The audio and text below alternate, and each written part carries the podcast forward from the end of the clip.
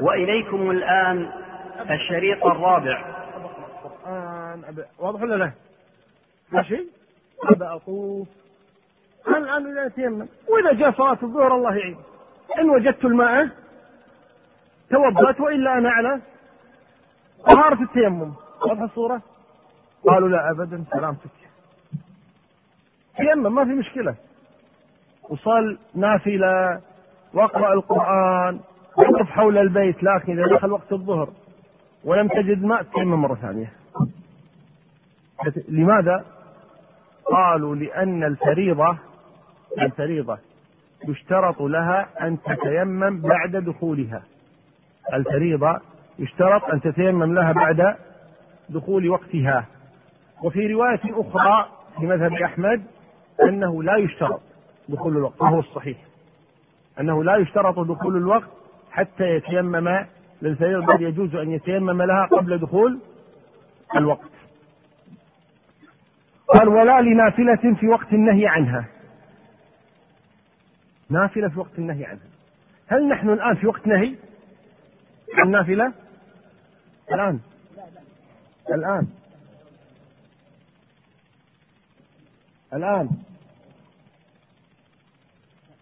لا، يقول لا موافقينه اللي يقول الآن وقت نهي عن النافلة يرفع يده. خلينا نشوف الآن وقت نهي ولا لا؟ اللي يقول وقت نهي يرفع يده. الآن رفع يده، غير طب. نعم وقت نهي بعد صلاة حتى تطلع الشمس، هذا وقت نهي، هذا الآن وقت نهي. فالقصد إذن قال لا يتيمم، لأن ما في فائدة من هذا التيمم، لأن هذا الوقت إيش؟ نهي. والصحيح أنه يجوز لك لا يصلي، إنما يصلي متى؟ بعد ارتفاع الشمس، بعد رمح يصلي في ذلك الوقت. المهم أنه يجوز التيمم على الصحيح قبل دخول الوقت. طيب الشرط الثالث النية، إنما الأعمال بالنيات. قال فإن تيمم لنافلة لم يصلي بها فرضا، إن تيمم لنافلة لم يصلي بها فرضا، وإن تيمم لفريضة فله فعلها وفعل ما شاء من الفرائض والنوافل حتى يخرج وقتها. يعني التيمم للنافلة لا يبيح صلاة فريضة. لماذا؟ لأن التيمم لنافلة والنافلة أقل من الفريضة، النافلة أقل من الفريضة. يقول تيمم الآن للفريضة، هذا الكلام الصحيح أنه طالما أنه تيمم فإنه يجوز أن يصلي فريضة، يصلي نافلة، لا يضر لذلك شيء أبدا، بل يصلي نوافل والفرائض ولا يضر منها شيء، وهو القول الثاني في مذهب أحمد وهو الصحيح. الشرط الرابع التراب، فلا يتيمم إلا بتراب طاهر له غبار. عندنا تراب وعندنا رمل، التراب والرمل. الرمل هو الذي ليس له غبار، الرمل الذي مثل رمل البحر ليس له غبار، الرمل اللي عند البحر ما عليه غبار، الرمال هذه اللي هي النفود ما عليه غبار، تجلس ما تدمر هدوم، لأنه هذا رمل وليس تراب. التراب هذا اللي عند الباب الحين الشارع هذا عند المسجد، هذا تراب لما له ايش؟ له غبار. اذا عندنا رمل وعندنا تراب، قال التيمم لابد ان يكون بالتراب، التيمم لابد ان يكون بالتراب. ما هو التراب الذي له غبار؟ هذا هو التراب، وهذا هو المشهور مذهب احمد وهو مذهب الشافعي انه لا يصح التيمم الا بالتراب، لا يصح التيمم الا بالتراب. وهناك قول آخر في مذهب الإمام مالك ومذهب أبي حنيفة أنه يجوز التيمم بغير التراب، وهو اختيار شيخنا تيمية واختيار شيخنا رحمه الله تعالى، وهو أنه يجوز التيمم بغير التراب كالرمل والحجارة وغيرها مما يصعد على الأرض، فيتيمم صعيدا طيبا، فكل ما صعد على وجه الأرض مما هو ملاصق لها يجوز التيمم به، ولكن لا شك الأصل التراب، كما قال النبي صلى الله عليه وسلم جعلت لي الأرض مسجدا وتربتها طهورا، وتربتها طهورا. فالأصل التراب، لكن إن تيمم بغير التراب إذا تعذر لم يجد التراب فإن يتيمم بغيره ولا بأس بذلك. من يعيد الشروط الأربعة؟ من يعيد الشروط الأربعة كلها، وإذا أخطأت تريق الشباب كلهم. يلا، العجز عن استعمال الماء، دخول الوقت، التراب والنية. أحسنت، راح الريق عليك. ما حد فيكم داعي عليه إنه ما يغلط ولا شيء. طيب، إذن هذه أربعة شروط. ثم قال: ويبطل التيمم ما يبطل طهارة الماء، وخروج الوقت، والقدرة على استعمال الماء وإن كان في الصلاة. إذن يبطل التيمم يبطل الطهارة. إذن كل ما أبطل الطهارة، نواقض الوضوء، نواقض الوضوء كلها نواقض التيمم. كل نواقض الوضوء نواقض للتيمم. هذا واحد. الثاني قال: خروج الوقت، خروج الوقت يعني تيمم للظهر، صلى الظهر، دخل وقت العصر، يعني خرج وقت الظهر، دخل وقت العصر، الآن تيمم للعصر. خروج الوقت يبطل التيمم. لماذا قالوا بهذا؟ قال: لأن التيمم مبيح، التيمم مبيح للصلاة، بمجرد أن ينتهي وقت الصلاة خلاص ما يحتاج تيمم مرة ثانية. والقول الثاني أن التيمم بدل عن الوضوء، بدل عن الوضوء، ولذلك يقول: من تيمم فهو على طهارة يصلي ما شاء إلى أن ينتقض التيمم بما ينقض الوضوء، وهذا هو الصحيح إن شاء الله تعالى. إذن خروج الوقت على الصحيح لا ينقض ولا يبطل التيمم. طيب، قال: القدرة على استعمال الماء، هذه الزيادة. يقول النبي صلى الله عليه وسلم: والصعيد الطيب طهور كل مؤمن ولو ل10 سنين ما لم يجد الماء، فإذا وجد الماء فليتق الله وليمسه وشركه. إذن إذا حضر الماء بطل التيمم، إذا حضر الماء بطل التيمم. إذن يبطل بماذا؟ بناقض من نواقض الوضوء وبحضور الماء أو القدرة على استعماله، سواء كان الماء موجودا وما يستطيع استعماله، ذكرنا في عدم القدرة، عدم وجود الماء، الماء موجود لكن ما عنده شيء، دلو يأخذ الماء به، يخاف، ذهب الخوف، مريض، ذهب المرض، المهم أنه يقدر الآن على استعمال الماء، يبطل التيمم، خلاص استعمل الماء، استعمل الماء. ولو في صلاة، ولو في صلاة، يعني الإنسان قاعد يصلي وحضر الماء، وهو يصلي حضر الماء. عندنا 3 صور، عندنا 3 صور: رجل تيمم وقبل أن يصلي حضر الماء، رجل تيمم وأثناء الصلاة حضر الماء، رجل تيمم وبعد الصلاة حضر الماء. هذه الصور 3. جيد. الصورة الأولى: رجل تيمم وقبل أن يشرع في الصلاة قال: وصل الماء، وصل الماء، وجدنا الماء، أي شيء، المهم الماء صار موجودا، الماء صار موجودا، قيل: لا تصلي، مسه بشرتك، توضأ، انتهى الأمر. إذن من وجد الماء قبل أن يشرع في الصلاة لا يجوز له أن يصلي بذلك التيمم.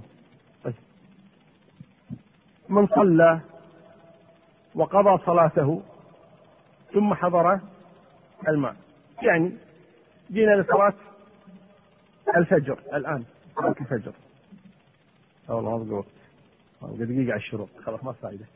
الظهر، زين، دخل وقت الظهر، بحثنا عن الماء، لم نجد الماء، تيممنا وصلينا، الساعة 1:30 وصل الماء، هل نتوضأ ونصلي الظهر مرة ثانية، أو أننا نكتفي بصلاتنا التي صليناها بالتيمم؟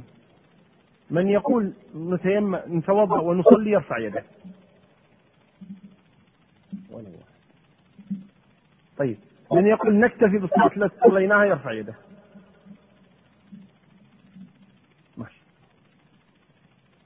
وقع في زمن النبي صلى الله عليه وآله وسلم أنه خرج رجلان فلم يجدا الماء فتيمما وصليا ثم وجدا الماء بعد الصلاة، فقام أحدهما وتوضأ وصلى، أعاد الصلاة لأنه وجد الماء في الوقت وأعاد الصلاة، والثاني لم يعد الصلاة، فلما رجع إلى النبي صلى الله عليه وسلم أخبراه بما وقع منهما من عدم وجود الماء وصلاتهما بتيمم ومن إعادة أحدهما وعدم إعادة الآخر، فقال النبي صلى الله عليه وسلم للذي أعاد الصلاة لك الأجر مرتين. لك الأجر إيش؟ مرتين. نعيد السؤال. رجل صلى ثم تيمم لم يجد الماء ثم وجد الماء ولم يخرج الوقت، هل يتوضأ ويعيد الصلاة؟ الذي يقول يتوضأ ويعيد الصلاة يرفع يده بناء على هذا الحديث الذي ذكرناه الآن، حديث صحيح ترى، أول ما في أحد الحين ما شاء الله زين خرج في الأيدي. طيب ثم سألت النبي ايش قال حق الثاني؟ هو قال للأول ايش؟ لك الأجر مرتين، الثاني ما سألتم ماذا قال لهم.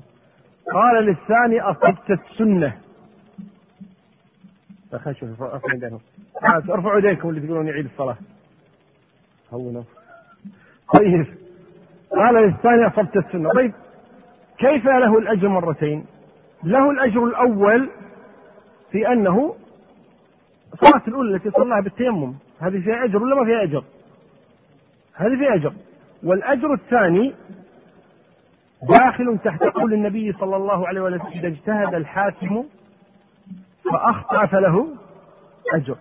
إذا له أجر في الصلاة وله أجر في الاجتهاد الخاطئ، له أجر في الصلاة التي صلاها وله أجر ثاني أين؟ في الاجتهاد الخاطئ. إذا الثاني كم الأجر له؟ ثلاثة أجور، أجر بماذا؟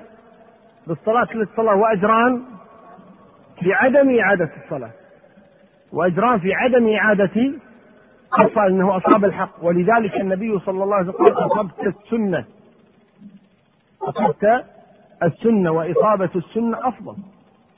فالصحيح أنه لا يعيد الصلاة، الصحيح أنه لا يعيد، لكن لو أعادها بعض أهل العلم قال لا ينكر عليه لأن النبي ما أنكره صلاة على الرجل الذي أعاد، وبعضهم يقول لا ينكر عليه الآن لأن النبي بين الآن هذه إيش؟ هذه السنة. طيب مشكلتنا الآن مع الثالث الذي وصل الماء وهو في أثناء الصلاة، وصل الماء وهو في الصلاة، ماذا يصنع؟ هل يقطع الصلاة أو يستمر فيها ولا يعيد، أو يستمر فيها ويعيد؟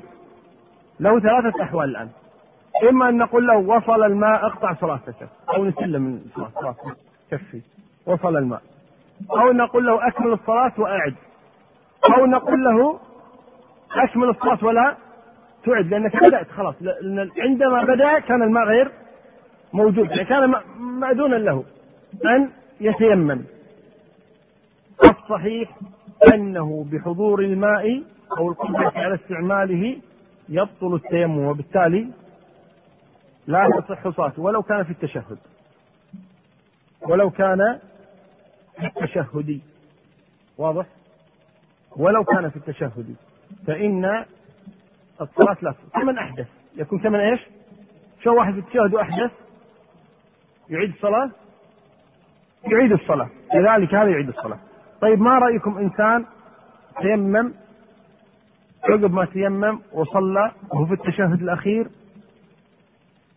سمع صوت سبح اللي يكون جايبين الماء، عجل التشهد بس أشهد الله شنو حد رسول الله سامع شنو سامع الله أوصل ما قال وصل ما قال الحمد لله قبل ما أدري. شو رأيكم فيه؟ لا يصل صلاته صحيحة لأنه ما هو متيقن أن الماء وصل، واضح لا، لكن خايف أن الماء، فشون حريص على الصلاة هذا إن شاء الله.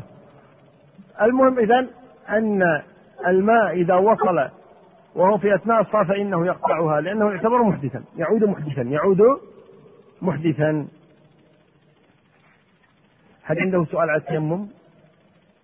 خلنا نشوف السؤال مكتوب.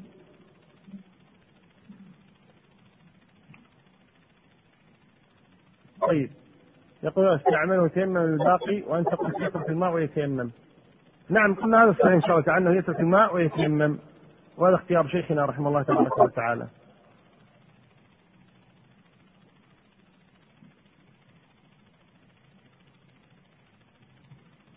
كله خارج عن التيمم. طيب، يلا من عنده سؤال مسموع؟ نعم.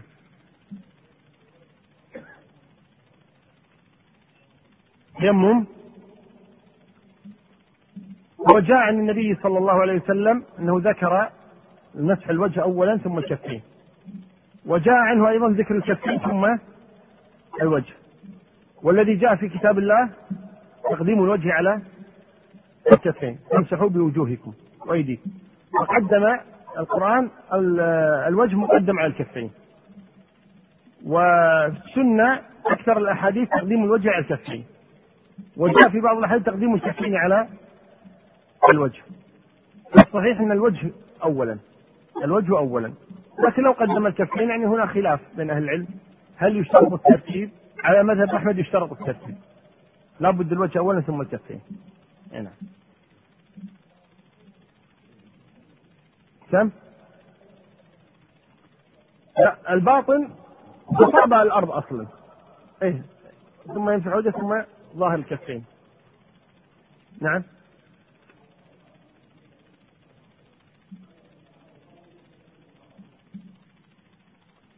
لا تبلغه، تقول له حضر الماء ومعاه حرة. طيب، يقول عندما دخل العصر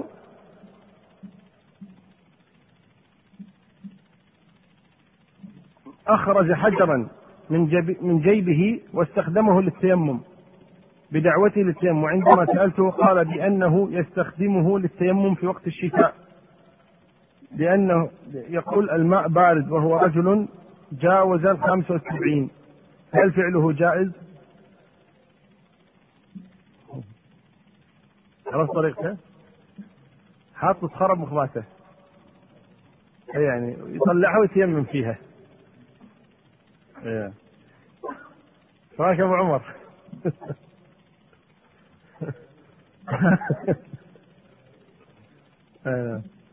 لا، صحيح إن لا يتيمم هكذا، وإن أولا يتوضأ، وخاصة إذا عايش، إذا يقول الماء بارد، الماء يسخن، خاصة إذا كان يعيش في بيت هكذا، الماء يسخن ويتوضأ. غير صحيح أبدا التيمم عند العجز عن استخدام الماء. ما هذه عادة، هذه يستخدمها دائما هكذا والحجر معاه يدور فيه، هذا غير صحيح، ما يجوز هذا أبدا، بل إنه يتوضأ، مثل هذا يتوضأ. نعم. والتيمم أصلا لابد بالتراب، الأصل من التراب وليس بالحجارة. نعم.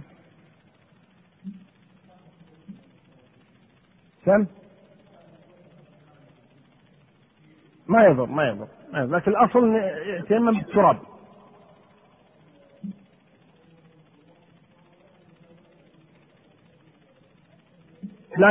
لا يعيد إذا أتم صلاته، لا يعيد، لقول النبي للرجل أصبحت السنة.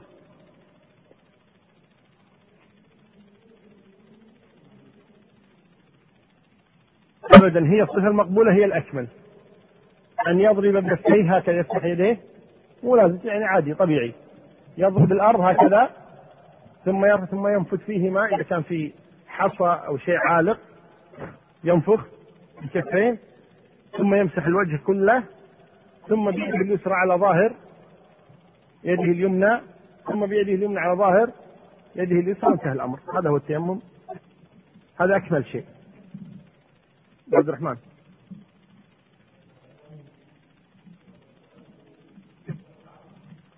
حاقن،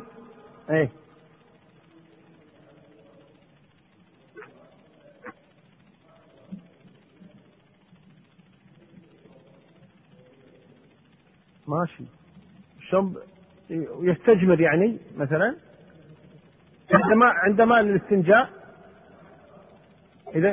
إذا حاق الريح، أدري حاق الريح أو صوت أو بول، لا ما يصلي وهو حاقن، لا يصلي وهو حاقن، ريح، وإذا كان صوت أو ريح أو بول أو غائط يرتاح ثم بعد ذلك يتيمم. نعم، لا يصلي وهو حاقن، لا يكفي. طيب، باب الحيض.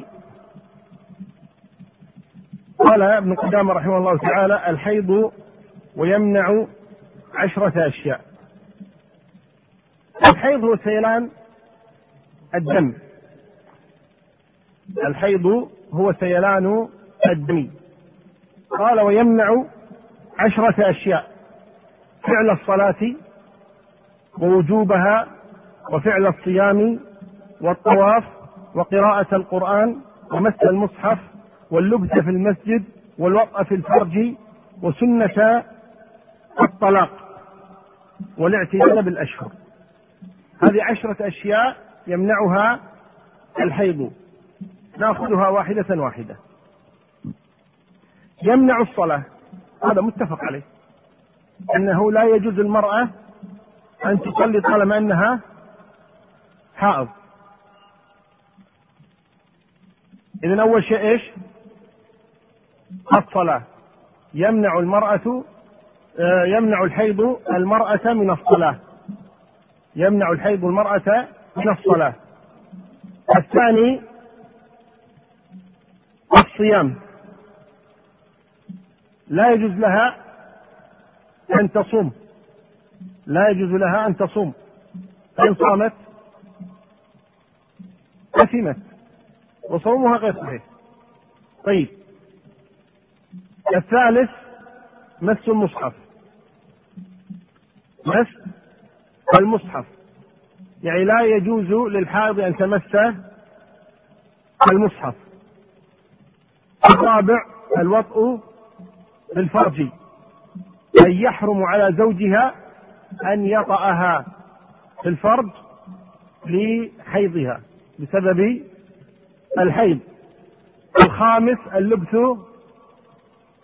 في المسجد، اللبث في المسجد. وفي رواية أخرى عن أحمد أنه لا مانع من اللبث إذا تلجمت، يعني إذا منعت نزول الدم في المسجد، يعني أمنت أن ينزل يعني دم في المسجد، أمنت تلويث المسجد، يعني ما يتلوث المسجد كوضع الحفاضات أو غير ذلك، فلا مانع من دخولها المسجد ولبثها فيه. يمنع من قراءة القرآن، أي تمنع الحائض من قراءة القرآن. والصحيح أن الحيض لا يمنعها من قراءة القرآن، ولكن يمنعها من مس المصحف، يمنعها إذا كانت تقرأ من قدرها يعني من حفظها فيجوز، إذا كانت تقرأ من حفظها فيجوز، وإنما تمنع من مس المصحف لعموم قول النبي صلى الله عليه وسلم: لا يمس القرآن إلا طاهر. يمنع من الطلاق، طلاق الحائض محرم، طلاق بدعي، يعني لا يجوز للرجل أن يطلق امرأته وهي حائض، هذا طلاق بدعي محرم، فهو يمنع الطلاق، أي يحرم معه الطلاق. ويمنع الاعتداد بالطلاق، يعني لو أن رجلا قلنا هو ممنوع الطلاق ولا لا؟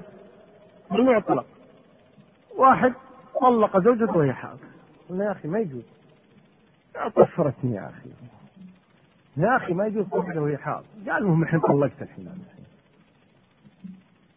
أنا، طيب الآن أنت الحين سويت لنا مشكلة بعد، واضح ولا لا؟ سويت مشكلة، ما هي المشكلة؟ المشكلة الآن أن النبي والله تبارك وتعالى قال أن المطلقة أنها تعتد كم؟ 3 قروء، والمطلقات يتطلقن بأنفسهن 3 قروء.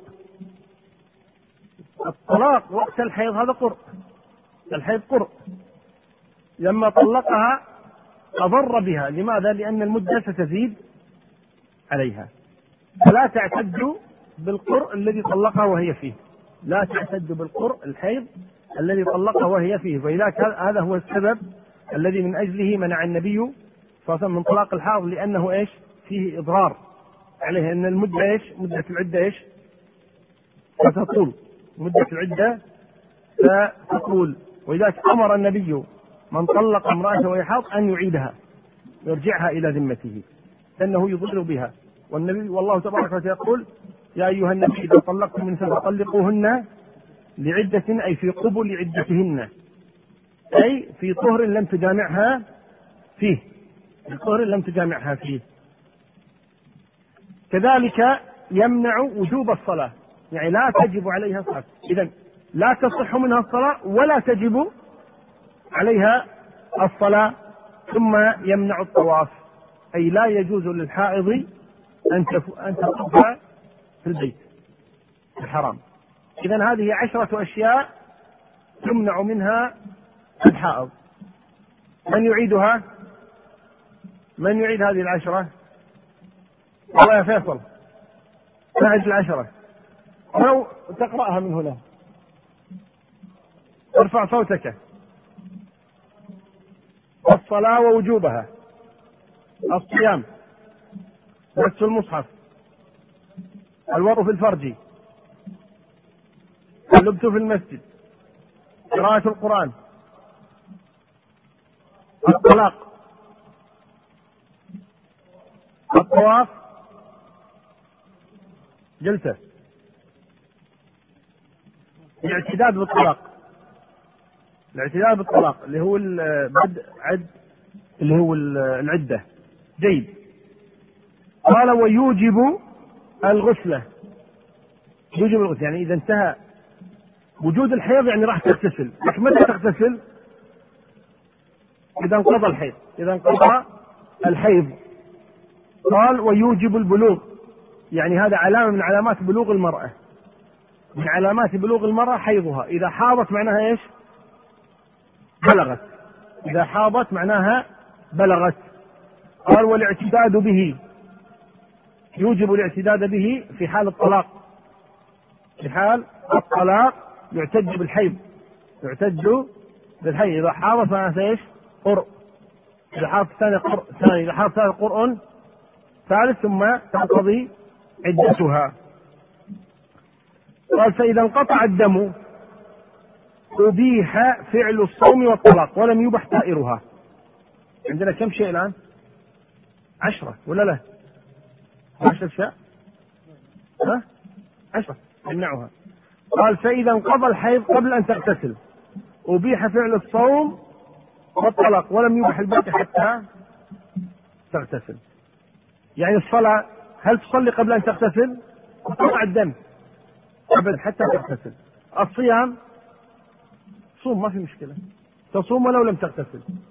يعني واحدة امرأة حائض طهرت آخر الليل الساعة 12 بالليل، 1 بالليل طهرت، طيب لا تغتسل، لا استيقظت من النوم، استيقظت بعد أذان الفجر وهي نوت الصيام، صيامها صحيح؟ لا يشترط في صحة الصيام زين الاغتسال، ولكن يشترط أن لا تكون حائضا. هي ليست حائض الآن، لكنها إيش؟ لم تغتسل فقط، لكنها ليست حائض. واضح ولا مو معي؟ اللي ما استوعبها يرفع يده، ما في عشان نعيدها بس. جميل. الآن الحائض، الحائض الآن إذا انقضى حيضها ماذا تفعل؟ تغتسل. طيب إذا لم تغتسل لا يمنع أنها انتهى حيضها. المرأة الآن مثل الجنب، الآن إنسان على جنابه من الليل أجنب، جامع أهله في الليل، لم يغتسل إلا بعد الفجر، صومه صحيح؟ صومه صحيح. يعني لا يشترط لصحة الصوم أن يكون على طهارة. واضح ولا لا؟ كذلك هذه المرة طالما أن الدم انقطع لكنها أخرت إيش؟ الاغتسال. هو لا يشترط أن تصوم وهي طاهرة يعني مغتسلة، ولكن يشترط أن لا تكون حائضا. هي ليست حائض، لما دخل الفجر عليه هي ليست حائض، وكانت قد نوت الصيام، فصومها صحيح، صومها صحيح. طيب مس المصحف حتى تغتسل، الوطء في الفرج حتى تغتسل، اللبث في المسجد حتى تغتسل، قراءة القرآن حتى تغتسل، الطلاق قبل أن تغتسل، قبل أن تغتسل، واضح ولا لا؟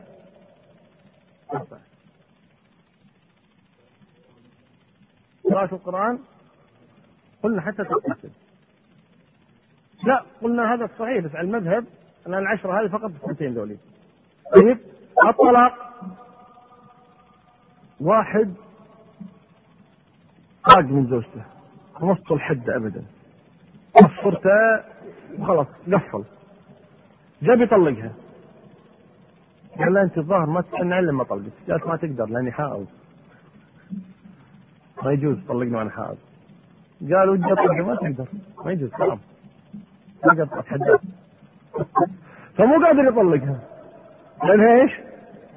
أنا حائض، فصابر صابر يوم انقضى الحيض، قال الحين بطلق، قالت لا بعد ما اغتسلت، قال لهم هاد يلا عاد كشف عاد، طلق يوم ما تغتسل يقع الطلاق، سني ولا بدعي؟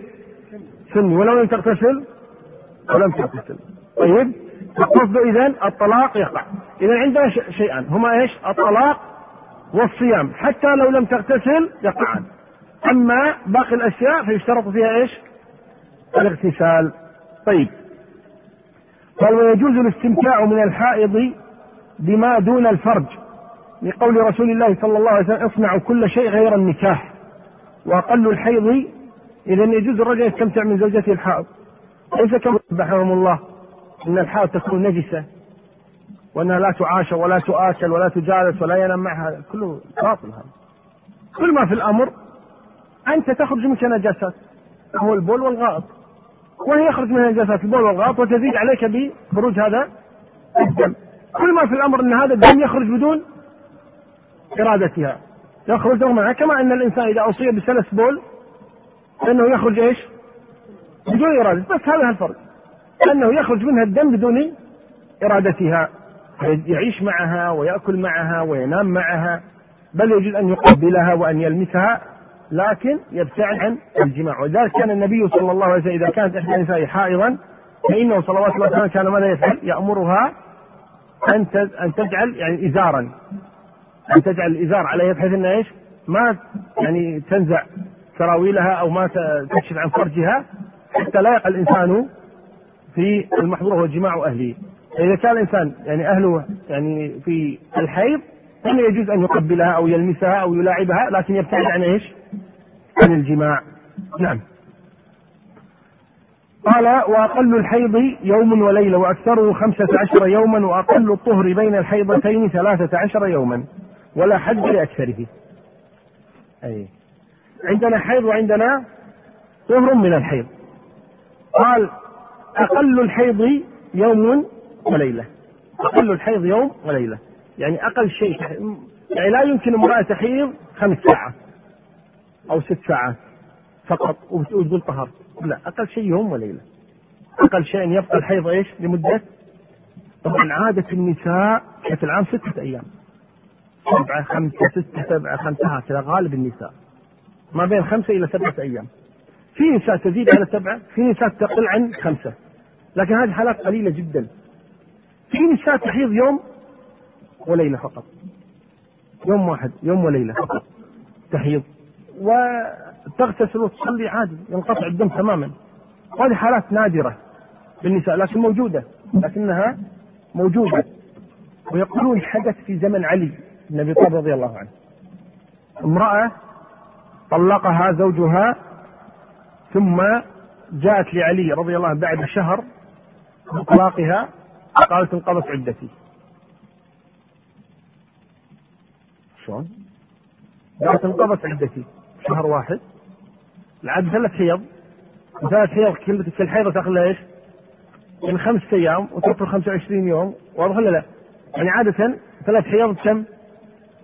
ب3 أشهر ولا لا؟ نعم، ولذلك الله سبحانه وتعالى جعل التي لا تحيض تعتد كم؟ 3 أشهر، فهذه أبد تقول أبد بشهر واحد 3 حيض كاملة. فعلي بن أبي طالب رضي الله عنه قال لشريح القاضي يلا احكم اقضي، ايش تقول في هالمرة هذه؟ تقول حب 3 مرات في شهر واحد، احكم يا شريح.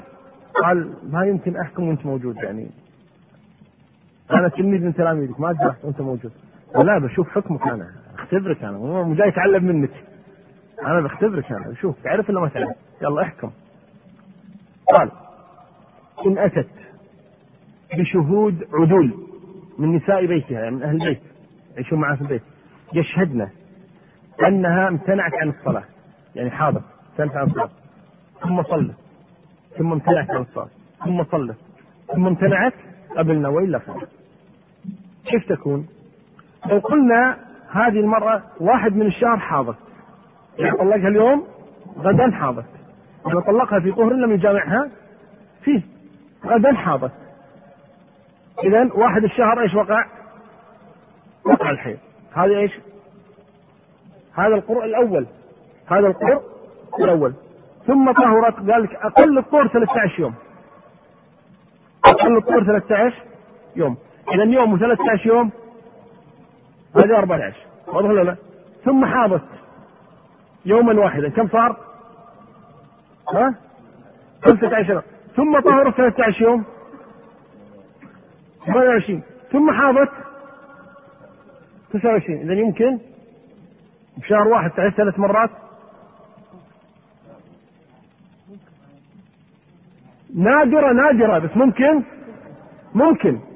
ممكن هذه جت قالت أنا صارت فيني حب 3 مرات، خوشوني حس تحب زوجها هذه زين ويفكر مرة قالت خوشوني 3 قروء بشهر واحد.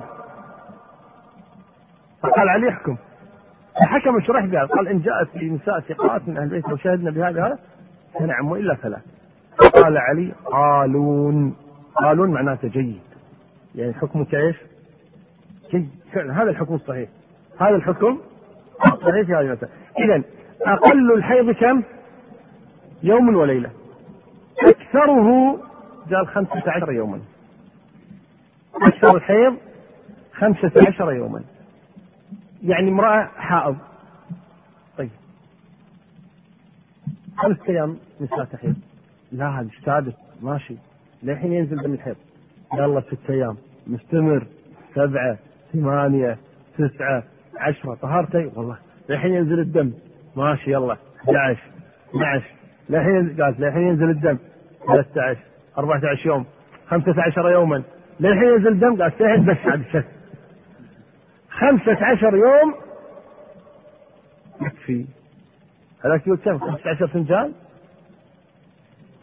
ها 15 فنجان نحن في البيت ايه هذا أبد. بعد اليوم 15 يقال له ايش؟ يكفي. ايش يكفي؟ مستحيل حيض أكثر من 15 يوم مستحيل. طيب ماذا يكون؟ استحاضة، هذا يكون استحاضة. إذن أكثر الحيض كم؟ تقول أنا مستمر وعيدا، نقول تغتسلين وتصلين، تغتسلين والدم الذي يخرج دم جرح، يعتبر هذا الدم ايش؟ جرح، مرض، مو حيض. لا الحيض دم طبيعي، الحيض دم طبيعي يخرج كل شهر، هذا لا انت فيك علة، فيك بلى، فيك مرض، واضح لا؟ فإذا أكثر الحيض كم؟ 15. أما الطهر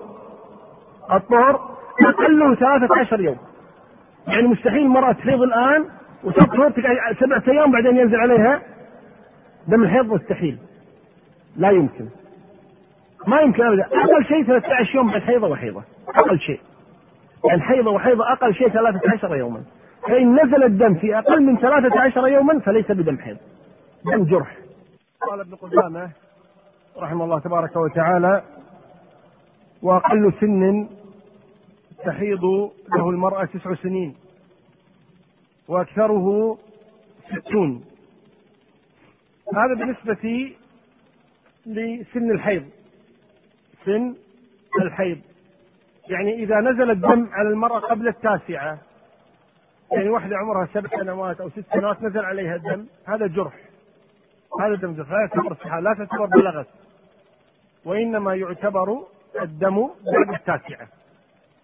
طبعا بعد 9 بالتأكيد، يعني لو كان قبل 9 مثلا بشهر أو شهرين حيض، ولكن المقصود أنها إذا كانت دون ذلك فإن الدم الذي يخرج منها لا يعتد به ويكون دم جرح، وإنما يعتد بالدم إذا كان بعد التاسعة، وكذا لا يعتد بالدم بعد 60.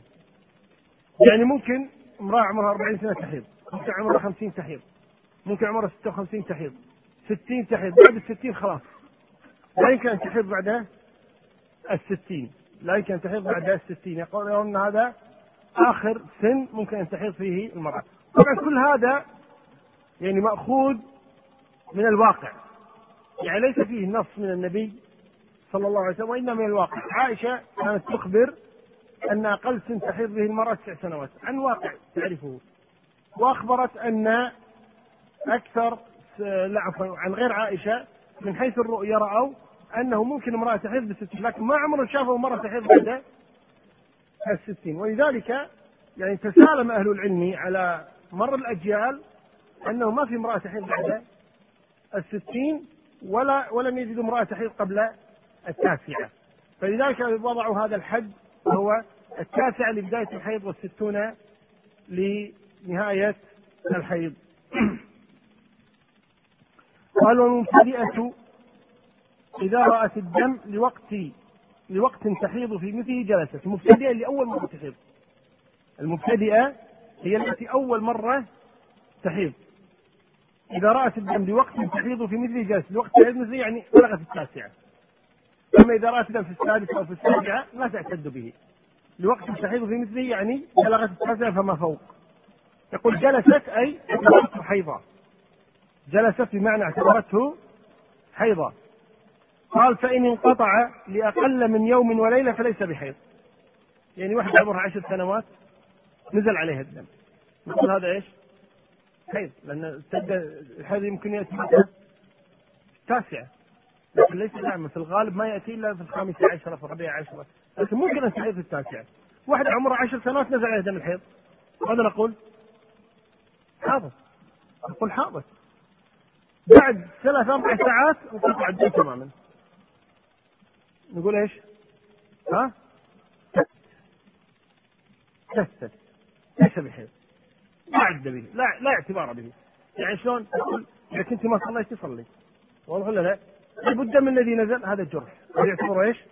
يعتبر جرحا، لا يعتبر حيض. اذا لابد ان يستمر كم؟ يوما وليله، قلنا اقل الحيض يوم وليله. طيب. قال: وان جاوز ذلك ولم يعبر أكثر الحيض فهو حيض. أكثر الحيض كم؟ 15 يوما. لم يعبره يعني بعد 2 3 أيام 4 أيام 10 أيام 12 يوما انقطع حيض. حيض، واضح ولا لا؟ نعم. يقول: وإن جاوز ذلك ولم يعبر أكثر الحيض فهو حيض. فإذا تكرر 3 أشهر بمعنى واحد صار عادة. يعني أول مرة تحيض 10 أيام، بدأ الدم معها في سن 11 أو 12 أو 13 بغض النظر، زين، لكن سن تحيض بمثله، وفعلا استمر الحيض 10 أيام. اليوم 10 انقطع الدم، يقول اغتسلي وصلي، اغتسلي وصلي، خير، اغتسلت وصلي. الحين تنتظر الحيض في الشهر القادم ولا لا؟ عدل؟ نعم، الشهر القادم فعلا نزل الحيض في نفس الوقت. عادة النساء 5 أيام 6 أيام 7 أيام، استمر 10 أيام بعد، ماشي. إذا استمر لمدة 3 أشهر بهذه الطريقة نقول أنت عادتك 10 أيام، عادتك 10 أيام. إذا يمكن أن تزيد المدة على ذلك، فإذا استمر 3 أشهر على نفس الوتيرة نقول هذه عادتك خلاص 10 أيام، وإلا في الأصل أن عادة النساء 5 إلى 6 إلى 7 أيام. نعم. يقول: وإن عبر أكثر الحيض فالزائد استحاضة. أكثر الحيض كم؟ 15 يوم، استمر الدم بعد 15 يوم نقول بس هذا استحاضة. هذا يعتبر ايش؟ لأن 15 يوم هو أقصى شيء. 16 اغتسلي وصلي، والدم الذي يخرج دم وسخ، دم ايش؟ وسخ، جرح، اغتسلي وصلي، خلاص أبدا، اغتسلي وصلي. قالوا: عليها أن تغتسل عند آخر الحيض. هذه مني؟ هذه اللي بيستمر معها الدم، اخر حرص قلنا كم؟ 15 يوم. اغتسلي الان. طيب والدم ينزل، تغتسلي الان معلش. فاغتسلت. طيب والدم اللي ينزل خلاص ضعي حفاضه ضعي شيء يمنع نزول الدم. وتتوضئين لكل صلاه وتصلين ولا عليك شيء. مثل اللي فيه سلس بول، يعتبر هذا مثل سلس البول. يعتبر مثل سلس جرح، يعتبر دم ايش؟ جرح مجروحه من الداخل وينزل هذا الدم. طيب والوكاء حكم من ثلاث قوله ما في معناه، فإن استمر بها الدم في الشهر الآخر فإن كانت معتادة تحيضها أيام عادتها، وإن لم تكن معتادة وكان لها تمييز وهو أن يكون بعض دمها أسود ثخينا وبعضه أحمر رقيقا فحيضها زمن الأسود الثخين. وإن كانت مبتدئة أو ناسية عادتها ولا تمييز لا تحيضها في كل شهر 6 أيام أو 7 أيام لأنه غالب عادات النساء.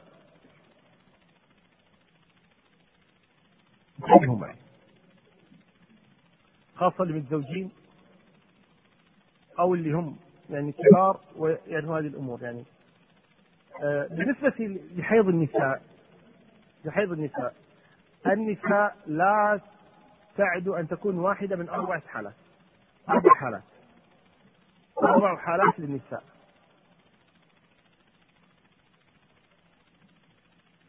أولا دم الحيض كما قال النبي صلى الله عليه وسلم كان دم الحيض فإنه أسود يعرف. دم الحيض متميز. دم الحيض أولا لونه يعني أحمر غامق كأنه أسود.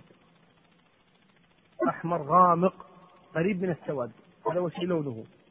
ليس الدم الأحمر العادي. فإذا يفرق بين دم الحيض ودم الجرح بإيش؟ اللون. يفرق بين دم الحيض ودم الجرح باللون. إذا شافته أسود معناته إيش؟ إذا شافته أحمر معناته إيش؟ جرح. إذا أول شيء دم الحيض أسود يعرف كما قال النبي، يعرف معروف. الشيء الثاني رائحته، المرأة تميز بين رائحة دم الحيض ورائحة الدم العادي. الدم العادي تشمونه عادي، دم الحيض رائحته نتنة. دم الحيض رائحته نتنة مزعجة. إذا هو يعرف من لونه ويعرف من رائحته. يعرف من لونه يعرف من رائحته. طبعا كون المرأة ينزل عليها دم الحيض في كل شهر و5 أيام ما تعرف عدل ولا لا؟ تعرف أنه متكرر معها فهي تعرف دم الحيض. فيقول أهل العلم النساء لا تخلو من 4 حالات. النساء لا تخلو من 4 حالات.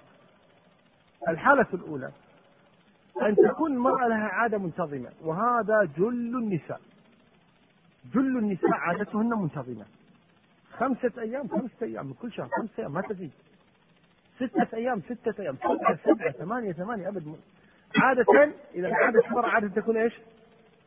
منضبطة. الأصل في العادة أن تكون منضبطة، وقليل من النساء من تكون عادتها مضطربة. شهر 5 أيام، شهر 7 أيام، شهر 10، شهر 2، هذه قليلة جدا أو نادرة. وهي اضطراب الحيض قليل جدا عند النساء. عادة النساء إيش؟ تكون إيش؟ منتظمة. إذا الأصل في عادة النساء تكون إيش؟ منتظمة. ليس فقط في عدد أيامها، حتى في بدايتها ونهايتها. يعني بحيث أن المرأة تعرف اليوم تبدأ العادة وفعلا تبدأ، اليوم تنتهي فعلا تنتهي. هذا غالب النساء هكذا. غالب النساء تكون العادة ايش؟ منتظمة. تكون العادة منتظمة. إذا عندنا النساء نقسمهن إلى قسمين: عادة منتظمة، عادة غير منتظمة. عادة منتظمة وعادة غير منتظمة. ثم النساء أنفسهن، قلنا الآن دم الحيض تقلنا في شنو؟ اللون والرائحة. اللون والرائحة. الأصل المرأة الدم هذا متكرر عليها تميزه. تعرف أن هذا الدم حيض ولا دم جرح له استحاضة فتميزه. نستطيع أن نقسم النساء إلى قسمين: امرأة تستطيع أن تميز، امرأة لا تستطيع أن تميز. إذن عندنا امرأة منتظمة دورتها امرأة غير منتظمه، امراه مميزه وامراه غير مميزه. تجمعها تسويها اربع حالات.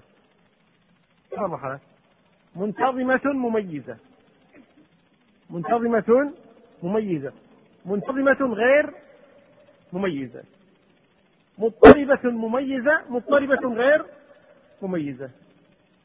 واضح ولا عيب؟ إذا عندنا المرأة إما أن تكون مضطربة وإما أن تكون منتظمة وإما أن تكون مميزة وإما أن تكون غير مميزة. عندنا واحدة من النساء عادتها منتظمة وهي مميزة، الثانية عادتها غير منضبطة يعني إيش؟ مضطربة، واضح ولا لا؟ ومميزة. الثانية غير مميزة منتظمة، غير مميزة مضطربة. واضح الحالات الأربع؟ لا تخلو من أربع حالات. إذن منتظمة مميزة، منتظمة غير مميزة. عندما نقول منتظمة يعني 5 أيام، واضح ولا لا؟ وهنا عند المرأة هي عادتها 5 أيام وهي بنفس الوقت إيش؟ تميز، تقول هذا دم حيض، هذا دم جرح، فرق. الثانية لا، أيضا منتظمة لكن شنو؟ ما ترى، يقول هذا من الحيوان والله كنا، واضح ولا لا؟ هذا والله يمكن ما تميز، ما تستطيع أن تميز، واضح ولا لا؟ إذا هذا ثاني حالة. الثالثة مضطربة وغير مميزة، هذه الحوسة مضطربة، مرة 5 أيام، مرة 6، مرة 7، مرة 10، مرة 2، مضطربة. بنفس الوقت نقول لها زين هذا دم حيض ولا والله ما ادري، يا بتاع اسود يعرف ايه صح، بس انا والله هذا ما ادري. طيب حاولي تميزي، والله يمكن، واضح لا؟ ما تميز، ما تميز. الرابعه ايضا مضطربه لكنها ايش؟ مميز، تستطيع ان تميز. اذا هذه كم حاله؟ اذا عندنا 4 حالات، هذه 4 حالات للنساء. طيب اريح واحده من منتظمة ومميزة، هذه ما عندها مشاكل.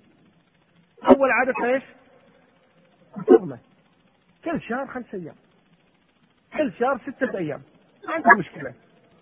وبنفس الوقت تعرف دم الحيض، يعني لو حصل أي اضطراب تسكت على طول. لماذا؟ تميز دم الحيض من غيره، تميز دم الحيض من غيره. فهذه تعمل على الدورة، تبدأ اليوم تنتهي بعد 4 أيام، خلاص تنتهي بعد 5 أيام، تنتهي بعد 2، ما في مشكلة، حتى الدورة. واضح؟ إذا هذه تعمل بماذا؟ بدورتها أو بالتمييز، سواء.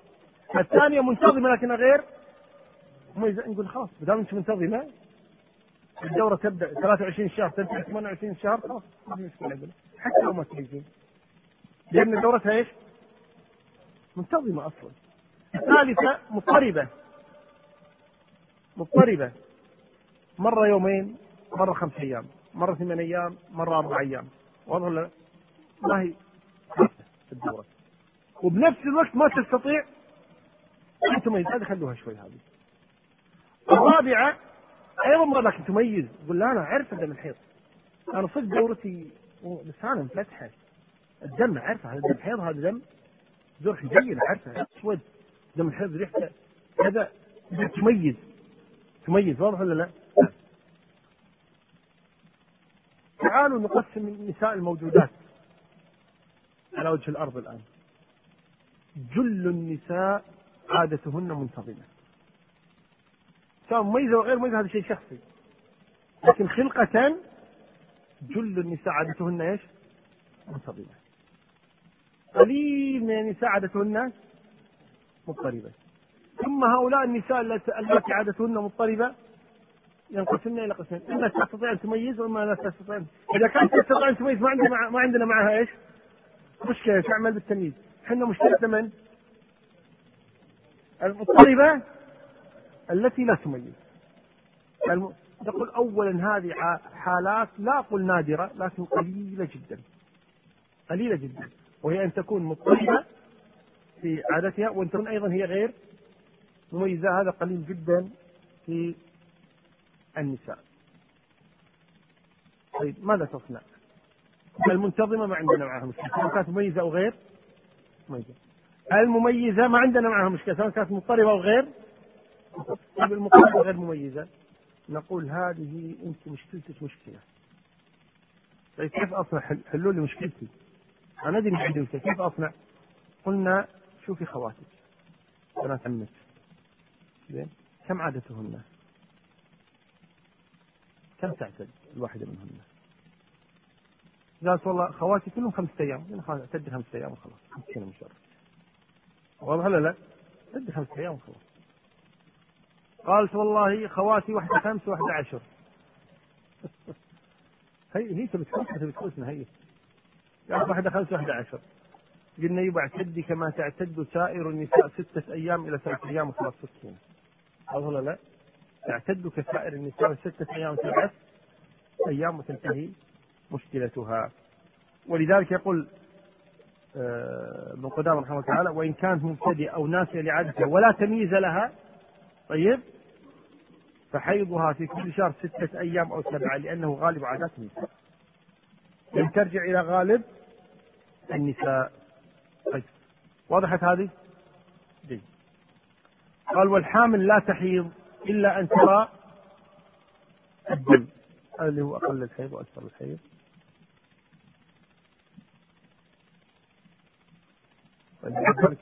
النفاس. طيب قال: والحامل لا تحيض إلا أن ترى الدم قبل ولادتها بيوم أو يومين. هذا الأصل، أن الحامل لا تحيض، ولذلك جعل ماذا؟ من أدلة عدم الحمل الحيض، من أدلة عدم الحمل الحيض.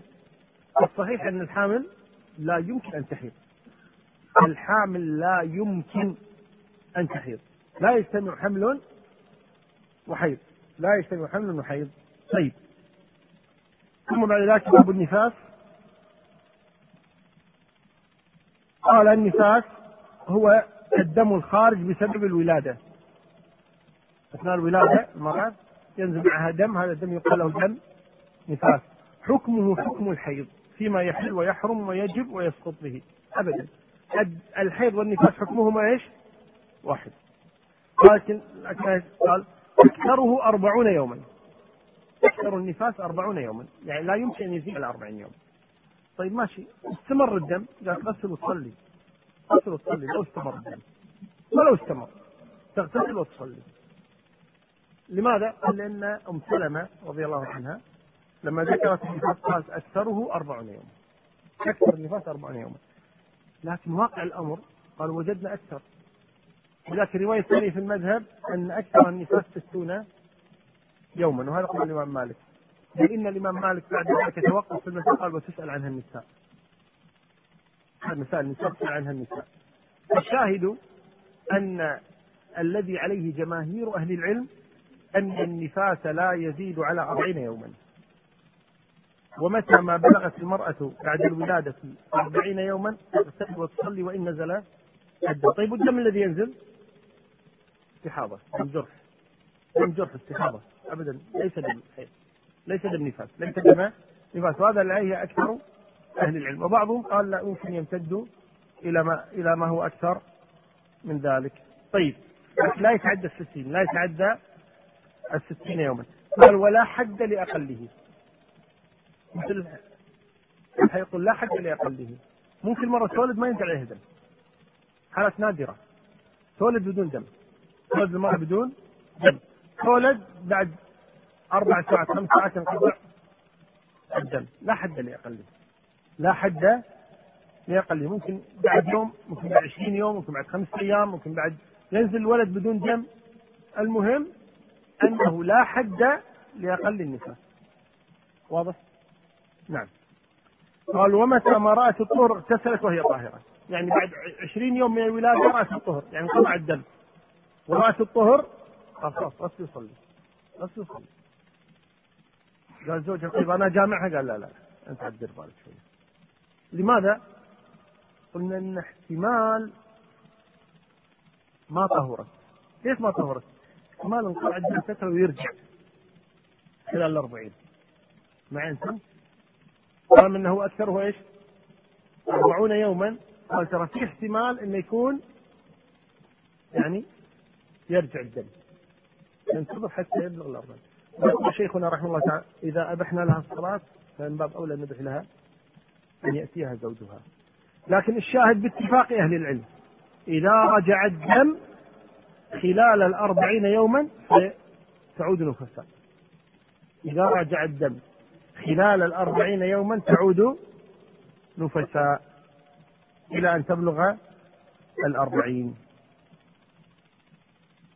الله أعلى وأعلم، صلى الله وسلم على سيدنا محمد. هذا بالنسبة للحيض والنفاس. نأخذ أسئلة.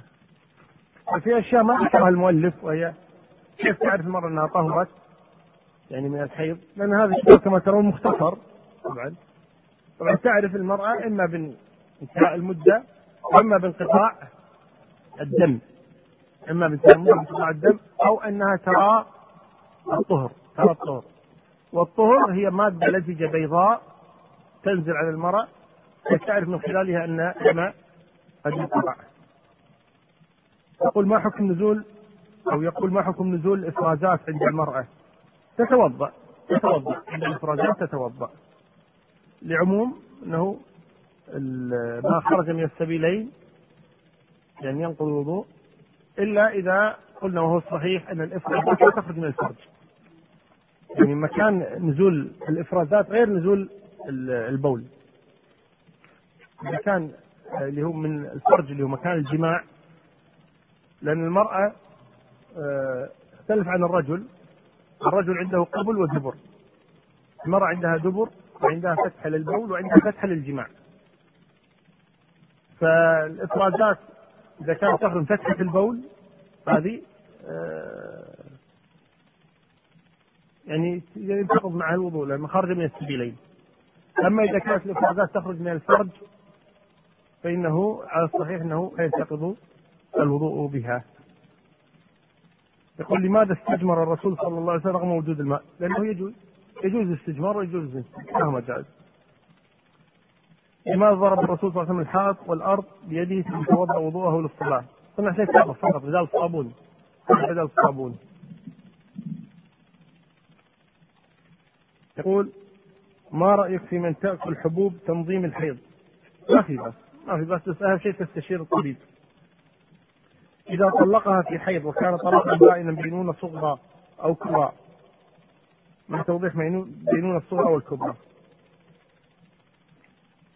على كل حال إذا طلقها وهي حائض الصحيح أن الطلاق يقع، والبينونة الصغرى هي التي يعني يجوز أن يعني يعقد عليها مرة ثانية، والبينونة الكبرى هي التي لا يجوز أن يعقد عليها مرة ثانية. يقول هل قولنا الطائفة الفلاني من الكفار هل يعتبرها تكفير معين أو مطلق؟ لا، هذا مطلق ليس تكفيرا معينا. يقول هل يجوز للمرأة أن تقرأ من التفسير القرآن وهي حائض؟ نعم يجوز، تقرأ تفسير ابن كثير مثلا ولا غيره ما في بأس. نحن شباب في البر ولا يوجد عندنا ماء وننتظر إخواننا يأتوننا بالماء ونخشى من خروج الوقت. إذا خشيتم خروج الوقت تيمموا، أما إذا لم تخشوا تنتظرون. هل يجوز مسح الجدار إذا لم يجد الماء أو يكون للسلام أو ما شابه ذلك كما فعل النبي صلى الله عليه وسلم؟ ما فيه، لكن للصلاة الأصل التراب. القدرة قبل الدورة هل تعتبر من الدورة؟ لا، يعني الوسخ الذي يخرج على المرأة صفرة أو قدرة قبل نزول دم الدورة لا عبرة به، وإنما تعد إذا كانت في أثناء الدورة. قبل الدورة بعد الدورة لا عبرة بها. هل الحائض تستطيع أن تمس تفسير القرآن؟ قلنا نعم. نسأل المكرر.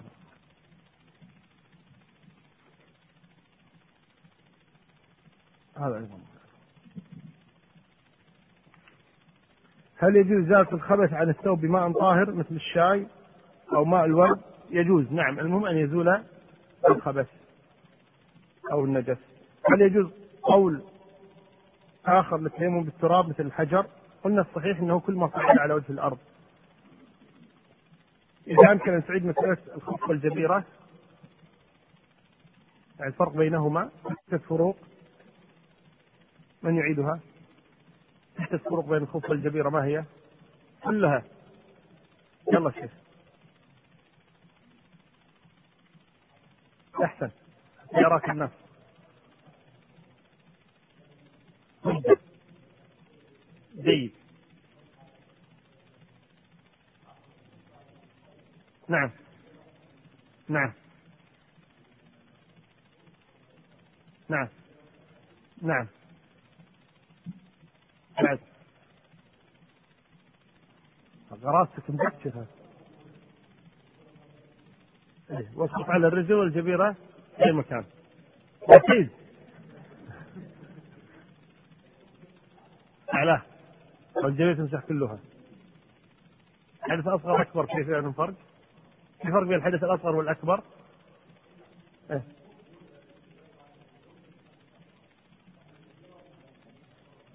اي نعم. بعد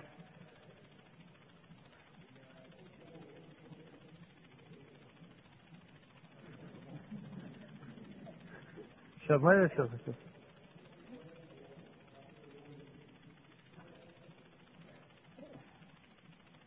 اي شيء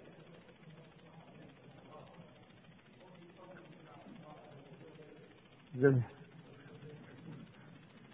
طيب توضيح كيفية وضوء من يخرج معه الودي بعد البول. هذا يتوضأ وضوء عادي يغسله ويتوضأ. حكم البول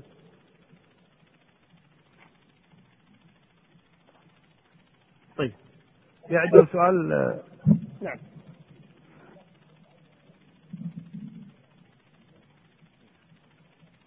هنا نعم نعم نعم صحيح يصير مبلغ نعم نعم كيف؟ تعرف بحث إما من قطع الدم وإما برؤية الطهر وإما بانتهاء المدة. حسب حيضها تحيض 5 أيام تحيض 6 أيام تحيض 7 أيام حسب حيضها هي. نعم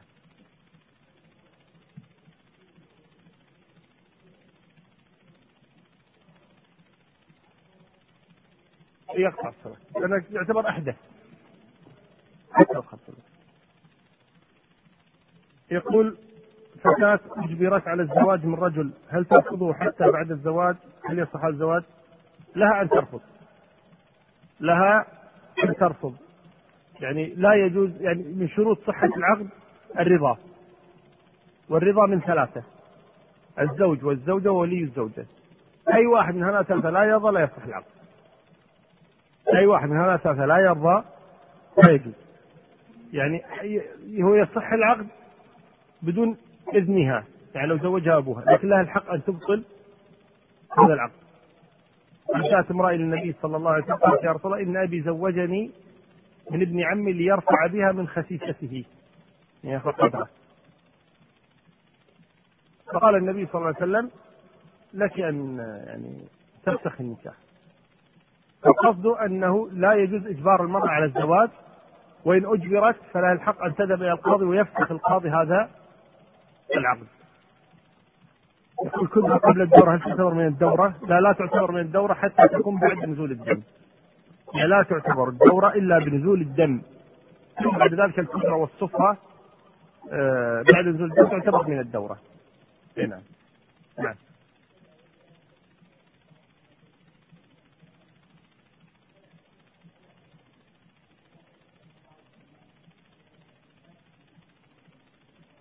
شلون تكشف يعني؟ طبيب يعني؟ طبيب؟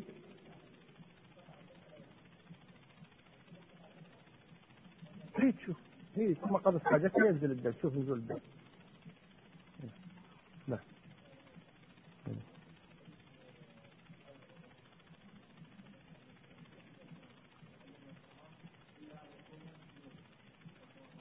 لا لا ما يصح.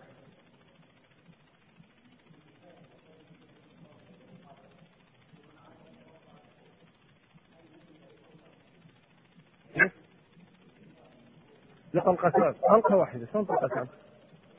وطلقها بعد أن طهرت. إيه طلقة 3. إذا أصر طلقها مرة ثانية تعتبر طلقة ثانية.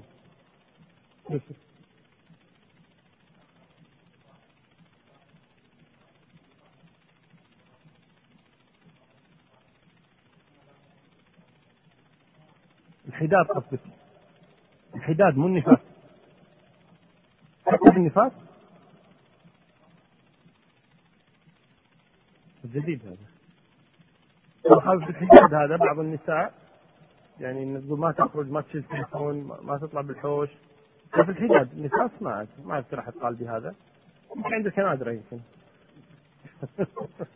نادرة عندكم. لا مو صحيح، لا تعيش حياة طبيعية جائز.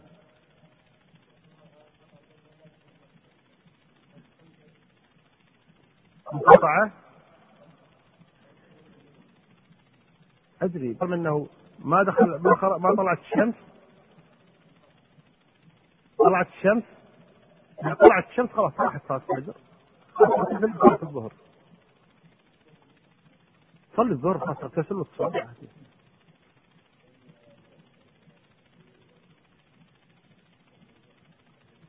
لا لا لا كان غصب ولا وضوء ولا غسل. هل يجوز المرأة أن تمتنع عن زوجها وتمنع نفسها منه لأنها تكرهه وترفض الزواج منه قبل الزواج؟ نعم لها، لا أن تمتنع منه، يعني إذا كانت مجبرة على هذا الزواج لا أن تمتنع، لا تمكنه من نفسها وتذهب إلى القاضي وترفض هذا الزواج، والقاضي هنا يجب عليه أن يفسخ هذا العقد. إذا كانت هذه المرأة أجبرت على هذا الزواج تمتنع نعم وترفع القصر. أما تمتنع تقول لا أنا بعيش معاه بس ما أخليه ما يجوز. إذا رضيته زوجا وجب عليها أن تمكنه من نفسها، أما إذا لم ترضه زوجا لا تمكنه من نفسها وترفع قضية بحيث أنه يفسخ العقد. أما تقول لا أنا بعيش معاه لكن ما أمكنه من نفسه ما يجوز هذا.